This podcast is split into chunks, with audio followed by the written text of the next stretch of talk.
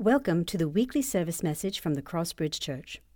Look for us on the web at www.crossbridgeny.org. Join us now as Pastor Nate Young delivers this week's message. Go ahead and open your Bibles up to Ephesians chapter 2. We're going to be in Ephesians chapter 2 and Ephesians chapter 3 today.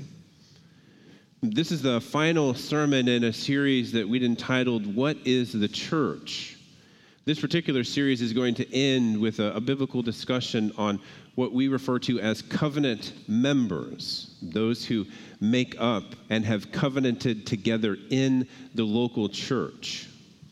Uh, there's a few things that we're going to have to address about covenants before we can get to covenant members, but there's something that, that I want you to consider uh, this particular story when you think about the church when you think about the local church in particular, because we've been discussing the universal church that, that makes up all believers across the world, and then the local church that consists of believers who have covenanted together in relationship with each other.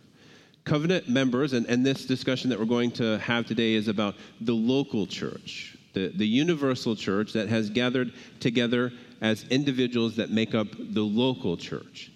When we think about the local church, I want you to, to consider the work of the local church in light of this particular story. Here's the story the story is about four people. The four people are named everybody, somebody, anybody, and nobody. There was an important job to be done, and everybody was sure that somebody would do it. Anybody could have done it, but nobody did it. Somebody got angry about that because it was everybody's job. Everybody thought anybody can do it, but nobody realized that everybody wouldn't do it. It ended up that everybody blamed somebody when nobody did it did what anybody could have done. You see, this often describes though what happens in the local church. It, become, it can become easy to think and act as if everyone else but us will do the work of the church, even though we have all been called to it. See, the topic of covenant membership gives clarity to the commitments that each of us have made to each other in the local body of Christ and helps remind us that we are each responsible to each other to do the work of the ministry. I'm going to mention several times today something that I'm going to refer to as uh, a, a covenant, a church covenant.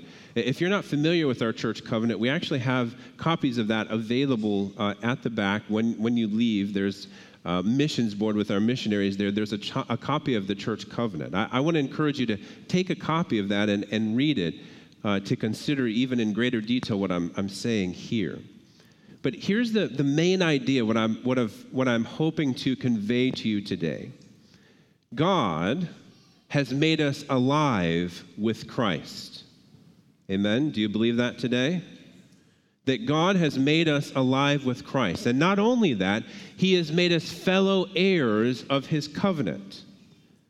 And now, as the church, He allows us to reveal His wisdom. We must consider how those truths work out in our lives as both the universal church when we are scattered and the local church when we are gathered. Remember, let's go back to the very first lesson that, that we covered in this sermon series. The church is not a building, the church is believers. Any believer, anyone that is saved, anyone that knows Jesus Christ as Savior, is part of the universal church. But the universal church also has a local expression, the gathered church. So at no point does any believer ever stop being the church.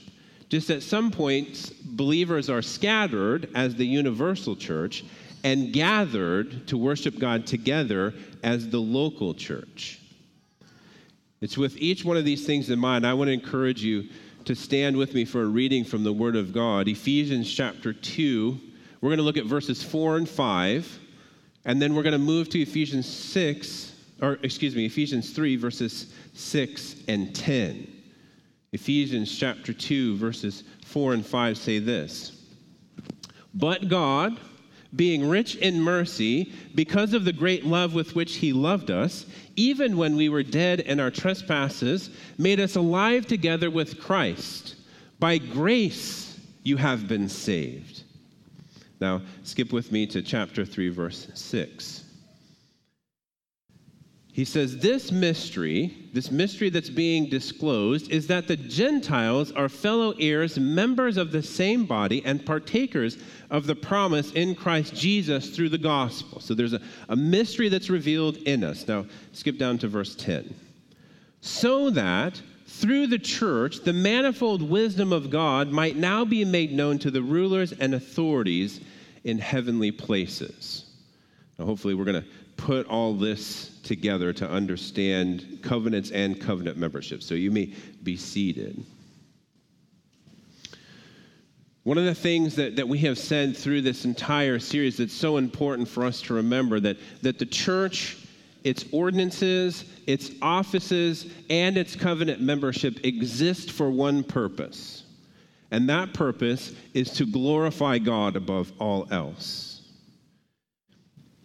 As we have seen in Ephesians chapter 4 verses or Ephesians chapter 2 verses 4 and 5, the grace of God by the mercy of God makes dead people alive through his covenantal blessings. Now to understand how this works, we have to go back to Genesis chapter 2 and Genesis chapter 3 to understand what made us dead people. How did we end up dead that we needed to be made alive? So, if you want to turn with me to Genesis chapter 2, we're going to be looking at verses 15 through 17. Genesis chapter 2. We see God in Genesis chapter 2, starting in verse 15, speaking with Adam. The Lord God takes Adam, the man, and puts him in the Garden of Eden. This is Genesis 2:15. He gives them specific purposes there. He takes them to the Garden of Eden to work it and keep it. And the Lord God in verse 16 commands the man, saying, You shall surely eat of every tree of the garden. So he puts him in the garden to keep it and to tend it and allows him to enjoy the fruit of his labor in the garden. But what does he say in verse 17? But of the tree of the knowledge of good and evil you shall not eat, for in that day you eat it you shall surely die. You see, God gives man a paradise to live in and to carry out his will. There are only two laws that God gives that to the man work the Garden of Eden to keep it, and do not eat of the tree of the knowledge of good and evil. And the prohibition of, of the fruit comes with a severe penalty. And we know in Genesis chapter 3, Adam and Eve both eat the fruit. Romans chapter 5, verses 12 and 14 describe what happens in this way. Romans chapter 5, verse 12 says, Therefore, just as sin came into the world through one man, sin came into the world through Adam. Adam, by being disobedient to God's law and eating the fruit, causes death to enter into the world, and death through sin. So the sin of Adam causes death to permeate all of humanity.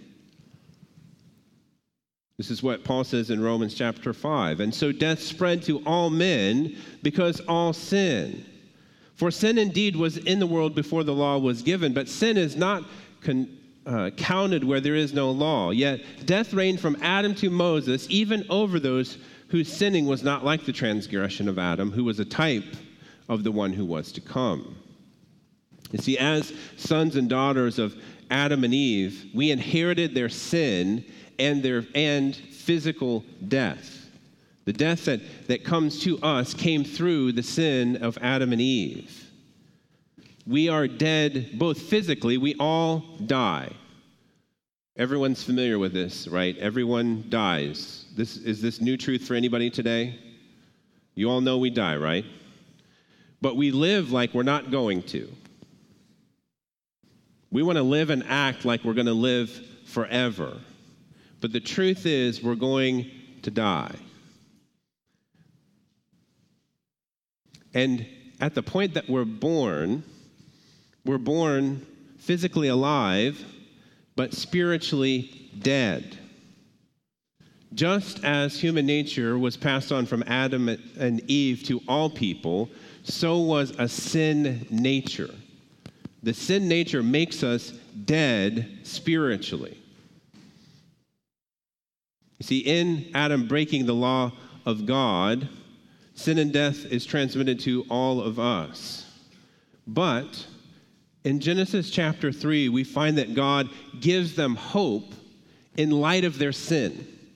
Genesis chapter 3, verse 15 says this, and speaking to the serpent who was involved in encouraging Adam and Eve to, to eat the apple, he says this to the serpent, to Satan I will put enmity between you and the woman, between your offspring and her offspring. And this is where the hope enters in. He shall bruise your head, and you shall bruise his heel this promise that there is one that will come through the lineage of Adam and Eve that will ultimately put to death this serpent, that will ultimately put to death sin and death. You see, the curse of this broken covenant between God and Adam is death and sin. But by the grace and mercy of God, He makes dead people alive through His covenantal blessings. This particular passage, if you go back to Ephesians chapter 2, it says that God is rich in mercy. So we're dead in our trespasses and sins. We're going to physically die. We're already spiritually dead. But then a merciful God, a God who overflows in mercy, enters into the picture. Mercy, in some sense, is an emotion aroused by someone in need and the attempt to relieve the person and remove his trouble. What was our trouble again? We were dead spiritually, we're all going to die physically. But this passage tells us, Ephesians chapter 2 tells us that he made us alive together. Together with who? Together with Christ. You see, there is this relationship between Christ and the believer, that there is, in some sense, a participation in his death, burial, and resurrection. Remember, we talked about this even in baptism. The baptism is a picture of our participation in the death, burial, and resurrection of Christ. That we were buried in the likeness of his death. We were dead in our trespasses and sins. But in our unity with Christ, we're raised to newness of life. Because God, through the death, burial, and resurrection of Jesus Christ, has made us alive together with him. And this passage ends with one of the greatest messages that the scriptures has to declare to all people of all times. You have been saved by grace. If you believe in the Lord Jesus Christ, that he is both God and man who lived a perfect life who died to pay the debt for our sin, to pay the debt that we could not pay, to bring us from the death that we were in, in both physical and spiritual death, into spiritual and physical life in Him, then by that grace of God, you are saved. And since we've been united with Christ, His resurrection guarantees our resurrection. His life guarantees our life. And we are being made alive in Christ by the grace and mercy of God. But the passage we just read in Ephesians chapter 3, verse 6 says that there is more that has happened to us than just being brought from death into life. Remember what it says in verse 6 of chapter 3 that the Gentiles are now fellow heirs, fellow heirs, and members of the same body. So there's something that was in the past that was a mystery that has now become divine revelation to us in this age. And that divine revelation is that we as Gentiles were at one point in time outside of the covenant promises of God, that God had made promises specifically to the nation of Israel and as Gentiles, as non Jews, we were outside of that. But now, inside of Jesus Christ, this passage says that we are the same body we belong to, and are partakers in, which is a word that describes someone who owns the same house as someone else. We're the same body, the partakers of what this passage calls the promise in Christ Jesus through the gospel. Now, to understand what this promise is, we have to go back to another covenant. We have to go back to what's referred to as the Abrahamic covenant. How do we know this? Paul tells us that the promise that was given to us in Galatians chapter 3 verse 29 makes us of the offspring of Abraham. Galatians chapter 3 verse 29 says, "If you are Christ's, if Christ is your savior, if you are his disciple, then you are Abraham's offspring, heirs according to his promise." Or heirs according to promise. Let's be reminded again what this promise is. Again, we have to go back to Genesis chapter 12, in particular verses 1 through 3. In that particular passage, God is calling Abraham to himself. The Lord says to Abraham, Go from your country and your kindred and your father's house to a land that I will show you.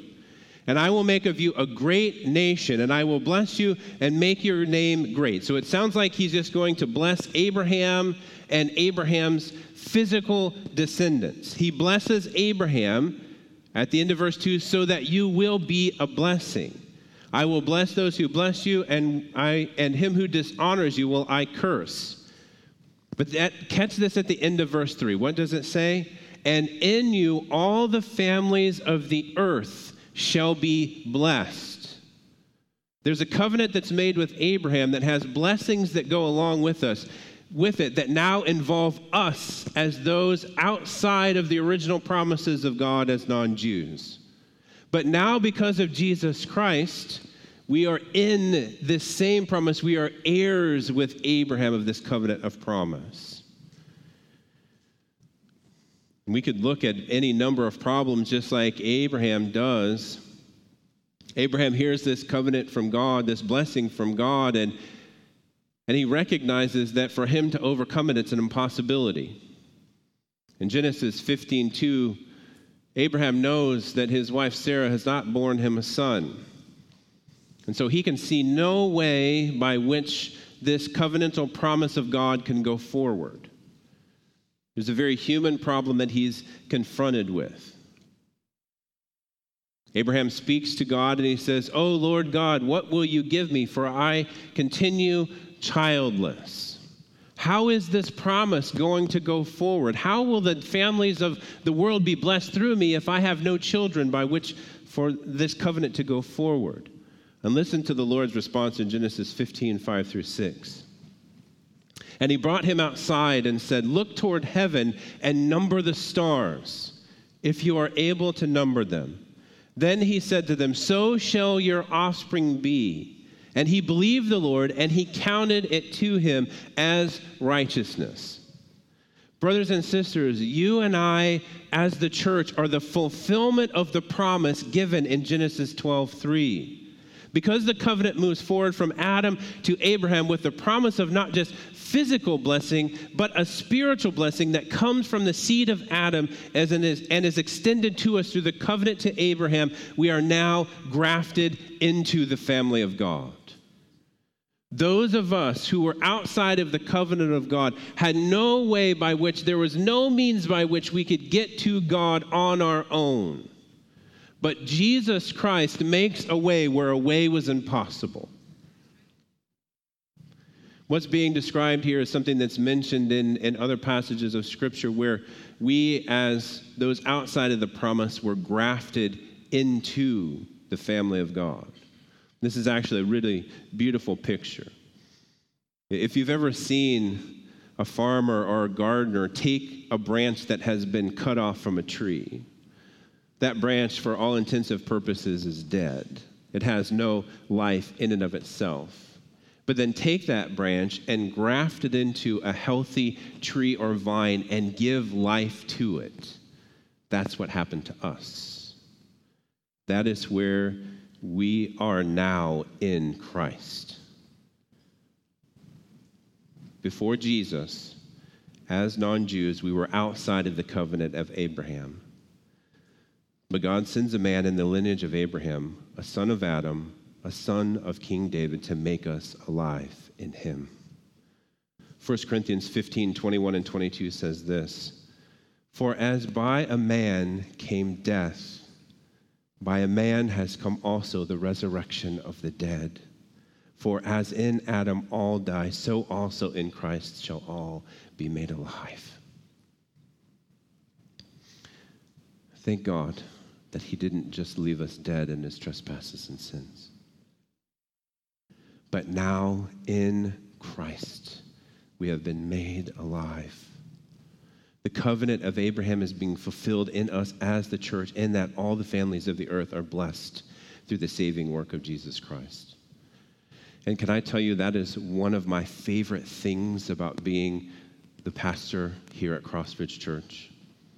To get to see all of the different nations, all the different families of the world that God has brought together here under the banner of Jesus Christ. But it's in its covenants with God and each other, the church reveals the wisdom of God. You see, God makes covenants with his people to draw them to himself and to use them in accomplishing his will. Those covenants continue to go forward in the sense that we are now in what's called the covenant of grace a covenant in which the grace of God has been extended to us through Jesus Christ. That's why we would say that it's appropriate to call the relationship that we have with each other in the church a covenantal relationship. Pattern after the covenant that God has made with his people, now God's people make covenants with each other in the local church. But we've been brought together into the covenant blessings of God for a purpose. Look at chapter 3, verse 10. Chapter 3, verse 10 starts with this phrase, so that. In Greek, this is what's called a hina clause, it's a purpose clause. It indicates what is about to follow is the purpose of what was stated before. He says, so that through the church, See, as, as God has called us into covenant relationship with Himself, He has also called us into covenant relationship with each other. And isn't this what we saw in Acts 2? That the church did life together, were committed to each other in such a way that made them stand out so radically different than the world around them. But this passage tells us that one of the purposes of God in bringing the church together was that through the church, the manifold wisdom of God might now be made known. I don't know if you've ever paused to consider this before. I'm sure you've read this passage. But what is happening in the church is that God is actually revealing himself and his wisdom through us. Now, remember, the church has two expressions the, the scattered church and the gathered church. And in both of those places, the church should always be making the wisdom of God known. This passage concludes with something that I still struggle to get my mind around that God is actually using the church to make his wisdom known to some specific places that we make known to the rulers and authorities in heavenly places. Now, now think about this for a moment. What are these authorities in heavenly places? What are these rulers in heavenly places? And this is not the first time that Paul has used this particular language in Ephesians. He's already used it in chapter 1, verses 3 and 21, and chapter 6, verse 12. Sometimes it references evil forces, sometimes it references heavenly forces. Let me suggest to you that what he is referencing here is angels in heaven, those who minister to God and with God. Why would I say that? In 1 Peter chapter 1 verse 12, talking about the prophets, It says, It was revealed to them that they were serving not themselves but you in the things that have now been announced to you through those who preach the good news to you by the Holy Spirit sent from heaven. And how does that phrase end? Things into which angels longed to look. And again, this is one of those phrases in which I have a difficult time getting my mind around.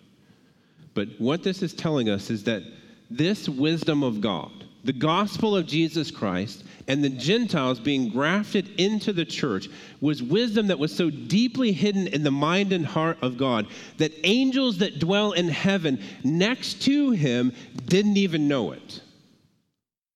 But he chose you and I as the church to reveal these incredible glories to them and to the lost and dying world. I mentioned it already, but let's go back and review. What is the wisdom of God made known according to this passage? What was the mystery? Let me suggest to you that it's twofold. Number one, Christ.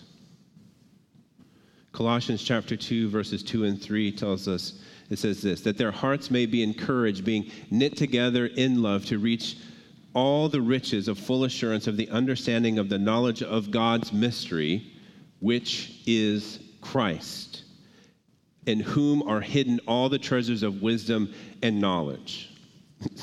so, again, try to get your brain around this one. Christ was part of the mystery in which more hidden mysteries were found.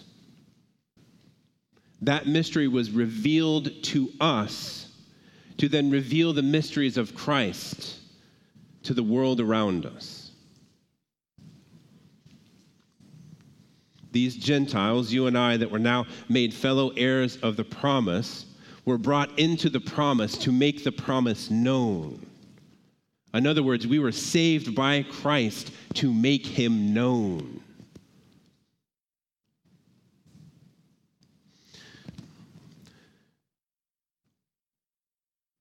We were outside the promise of God.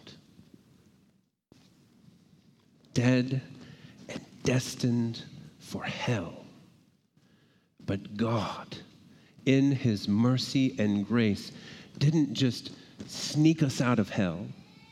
He brought us into His covenant family and made us His messengers to the world.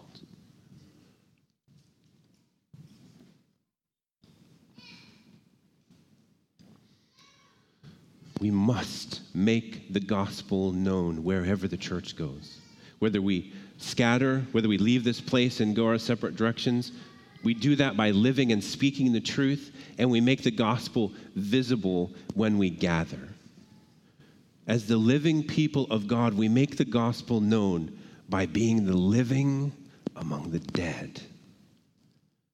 How do we go about doing this? How do we make it known? When we're the church scattered, remember that's the universal church. How do we make the wisdom of God known to his world? Number one, holy living. We're all familiar with 1 Peter chapter 1, verse 16, which says, Since it is written, You shall be holy, for I am holy. Or later in 1 Peter 1, chapter 2, verses 11 and 12, it says this Behold, beloved, I urge you as sojourners and exiles to abstain from the passions of the flesh, which wage war against your soul.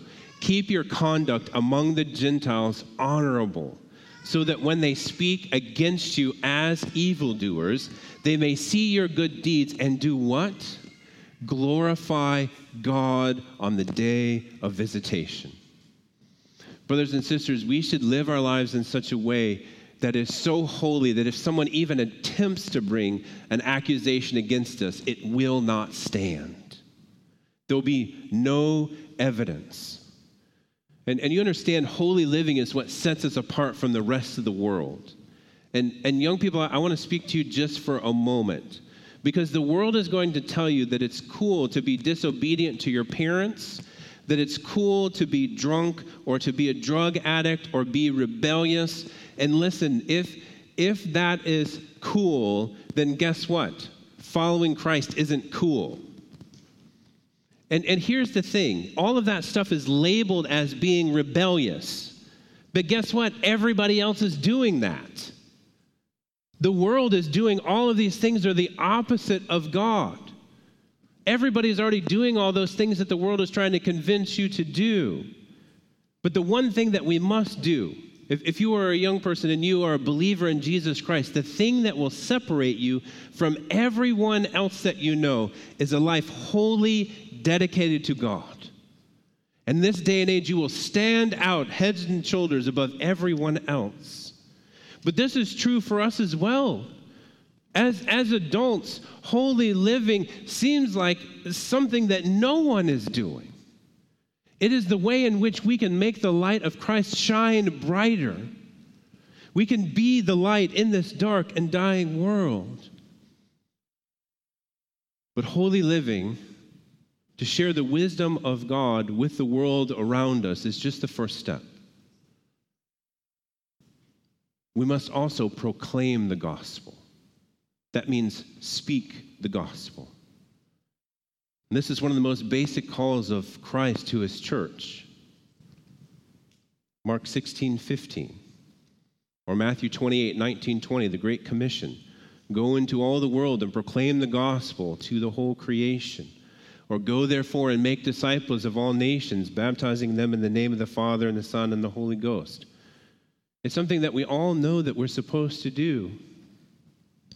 And yet it seems like it's one of the hardest things to do, especially in this day and age where there are two things that you're never supposed to talk about. What are they, church? Two things you're never supposed to talk about. Thank you, John. You're never supposed to talk about those. But our Lord calls us as His church, you and I, to do the exact opposite of what the world says. We must talk about Jesus Christ. We are here to declare the mystery of Christ. But we don't glorify God just as the church scattered. We also glorify the church as or Christ as the church gathered. Remember this is the local church. This is when members of the universal church agree together in covenant relationship to help our fellow heirs live for their future inheritance by committing together in covenant relationship, and this is big, to make the gospel visible. Let me say that to you again.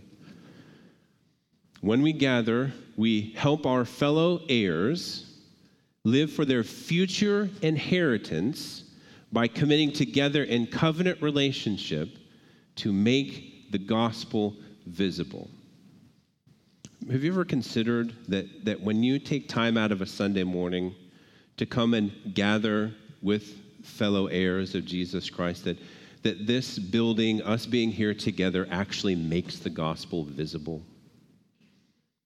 That, that there is a testimony that is being given to the larger community that there is something going on over there that is different than what I know.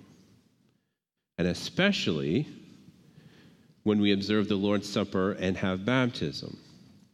You see, as the church gathered, we must exalt Christ in our gathering. One of the, the great sorrows of the modern day is that churches have forgotten that their goal is to glorify Christ in their gathering, and they have become means by which for people to be entertained. You see, if you're coming to a gathering or the church is presenting a gathering in such a way that you are the focus of what is happening, who is being worshiped? It's not Christ, it's something else. But as I mentioned a moment ago, observing the Lord's Supper and baptism are two of the most clear ways in which the gospel is made visible when the local church gathers. But, but you also know, if you've been here at Crossbridge for any amount of time, even the way that we structure what we do when we come together is meant to exalt Christ. If you haven't considered it yet, think about the songs that we sing. Think about the amount of prayer that we have during the service. Think about the amount of scripture reading that we have and the fact that this preaching moment is the focal moment because of the Word of God being center to everything that we do. Even the way that we lay out the order of our services, Christ must be the focus and Christ must be exalted.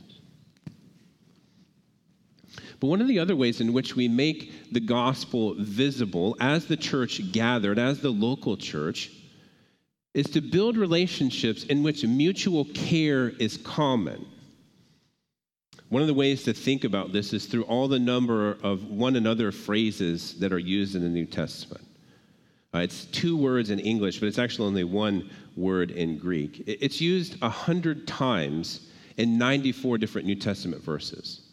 47 of those times give instructions to the church, and 60% of those instructions come from Paul. But here's the main idea of these one another phrases, in which I would suggest to you that part of church life is building relationships in which mutual care is common. Think about what the one another phrase is, how the church is to interact with each other, what they emphasize unity, love, humility. Those are the three main things that make up the one another commands in Scripture. There are a few that are just general commands, but by and large, the one another commands center on unity, love, and humility. I mentioned before uh, this document that our church calls our, our church covenant. Much of these one another commands are condensed down into that document so that every church member can see and agree upon what our church is about when they become a member let me suggest to take, that you would take one of those home and, and read and look at what's listed there. Even if you are already a member here at Crossbridge, it's a good idea to be refreshed of what we've covenanted together uh, to do for each other.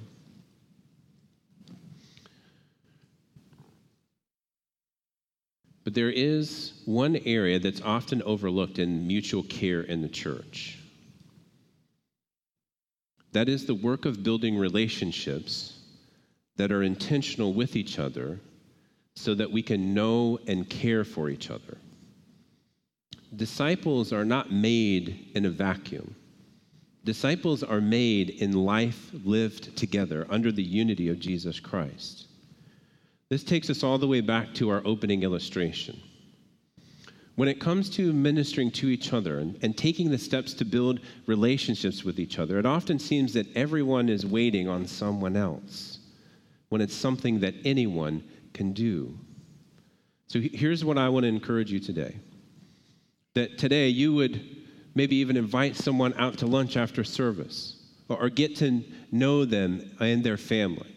Call or send a text to someone that you haven't talked to from church in a while take some basic steps that anyone can do so that together we can do only what we as the church can do, which is make the gospel visible. But then the, the last point for us today is similar to the second. Let me encourage you to work as co laborers in the work of the ministry. let me suggest to you that this comes in essentially three forms strive together with others in prayer. If you've never made our Wednesday night prayer meeting, let me admonish you this morning that, that that's something that you need to do. That, that's actually one of my favorite times during the week to hear other saints pray. And especially if, if you have children, they're, in a sense, being catechized at a separate time while we're praying together. It's a beautiful opportunity for your whole family to grow. But if you've not made this a priority in your week, let me encourage you to start doing that this week. What a wonderful blessing it is to strive with others in prayer. The second way that I think you can be co laborers in the work of the ministry is to be on the lookout for opportunities to serve in the church. If you desire to work in the church, but you're waiting for someone to approach you, let me encourage you to take the first step. And even if we don't have uh, a ministry that fits your gifting, maybe we can develop one together. But here's the third and, and maybe most important of what it actually looks like to work as co laborers in the church. Together, we have to work to protect the doctrine and the unity of the church. What does that mean? That means that you must know the Bible and encourage others in the church to live it with you. Protecting the doctrine and the unity of the church means you knowing the Bible and encouraging others in the church to live it with you. This means at times we're going to have to call sin sin. And we're going to have to help our brothers and sisters be restored in Christ. But all of this works together under the covenants of God, in which we work together in covenant relationship to make his glory known. It's what we're called to do. And although at times dealing with people and relationships can be difficult, let me suggest to you that because of the glories of Christ, it is 100% worth it. Being obedient to the Word of God is 100% worth it. Just a few questions of application and then we'll close. I would be remiss if I didn't ask those of you who are present if you are actually alive in Christ. You see, if you are here today and you have not repented of your sins and received the saving grace and mercy of Jesus Christ, you are still dead in your trespasses and sins. But Christ offers you the free gift of salvation today that you can be brought from death into life. If you cry out to Him, we're going to have a moment of prayer in just a few moments. If you cry out to Him during that time or, or any time and ask Him to forgive you and to save you from your sins and become Lord of your life, you will be saved.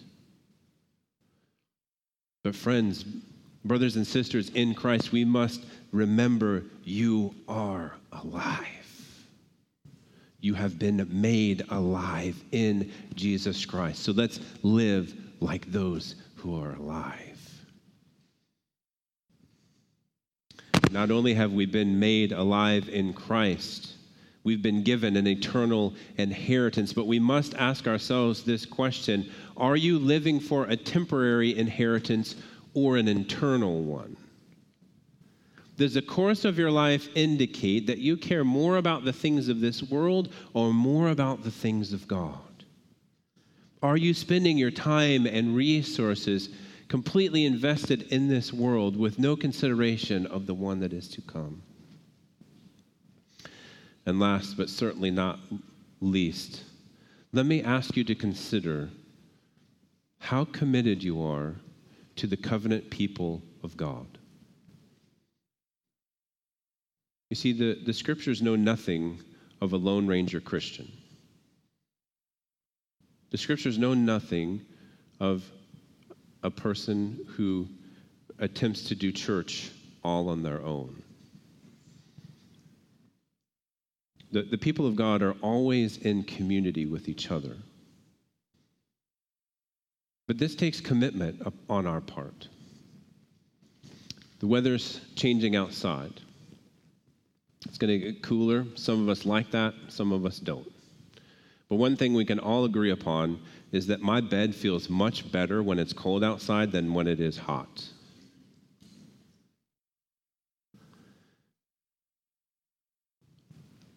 And maybe over the next couple months, as things get busier into the holiday season, our commitment to the things of God, our commitment to the people of God will be tested. Let me encourage you now to reinforce your commitment to the people of God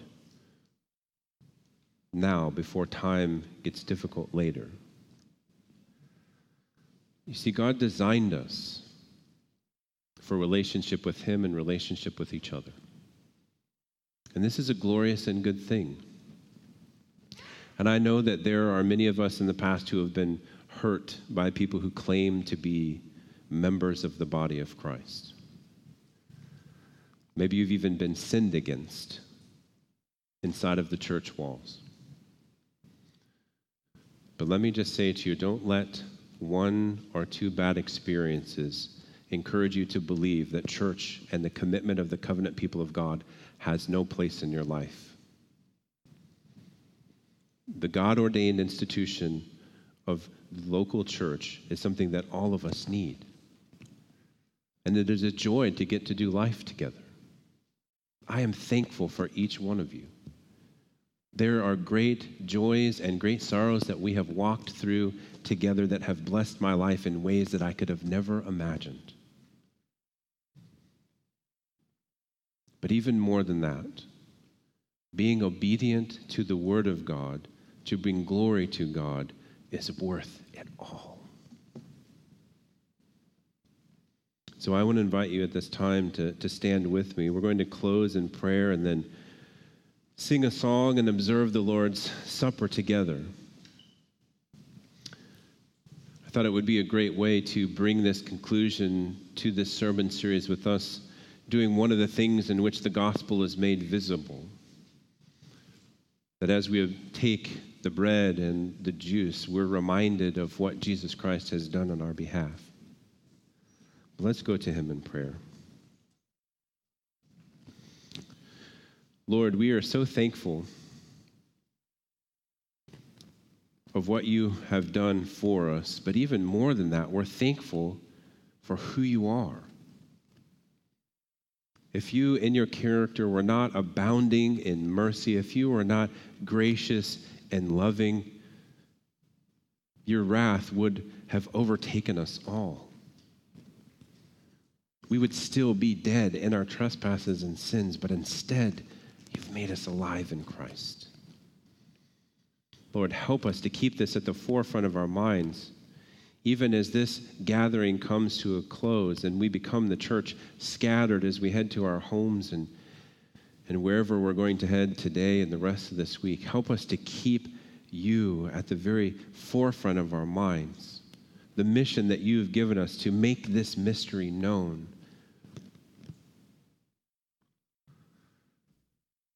Lord, as we prepare to observe the Lord's Supper, we pray that you would help us to have clear hearts and minds, that you would search our hearts to see if there's any wicked way in us. And that today, Lord, if there is anyone who is under the sound of my voice that does not know you as Savior and Lord, that you would draw them to yourself, that you would save them. Lord, whatever your will is, whatever you have for us in the coming days and weeks and months and years, we know it is for our good. And so we will praise you in whatever you choose to do. Bless us even now. We ask this in Jesus' name. Amen. Thank you for joining us. Please feel free to share this message, but remember, don't charge for it or change it. The Lord's message should be free and for everyone.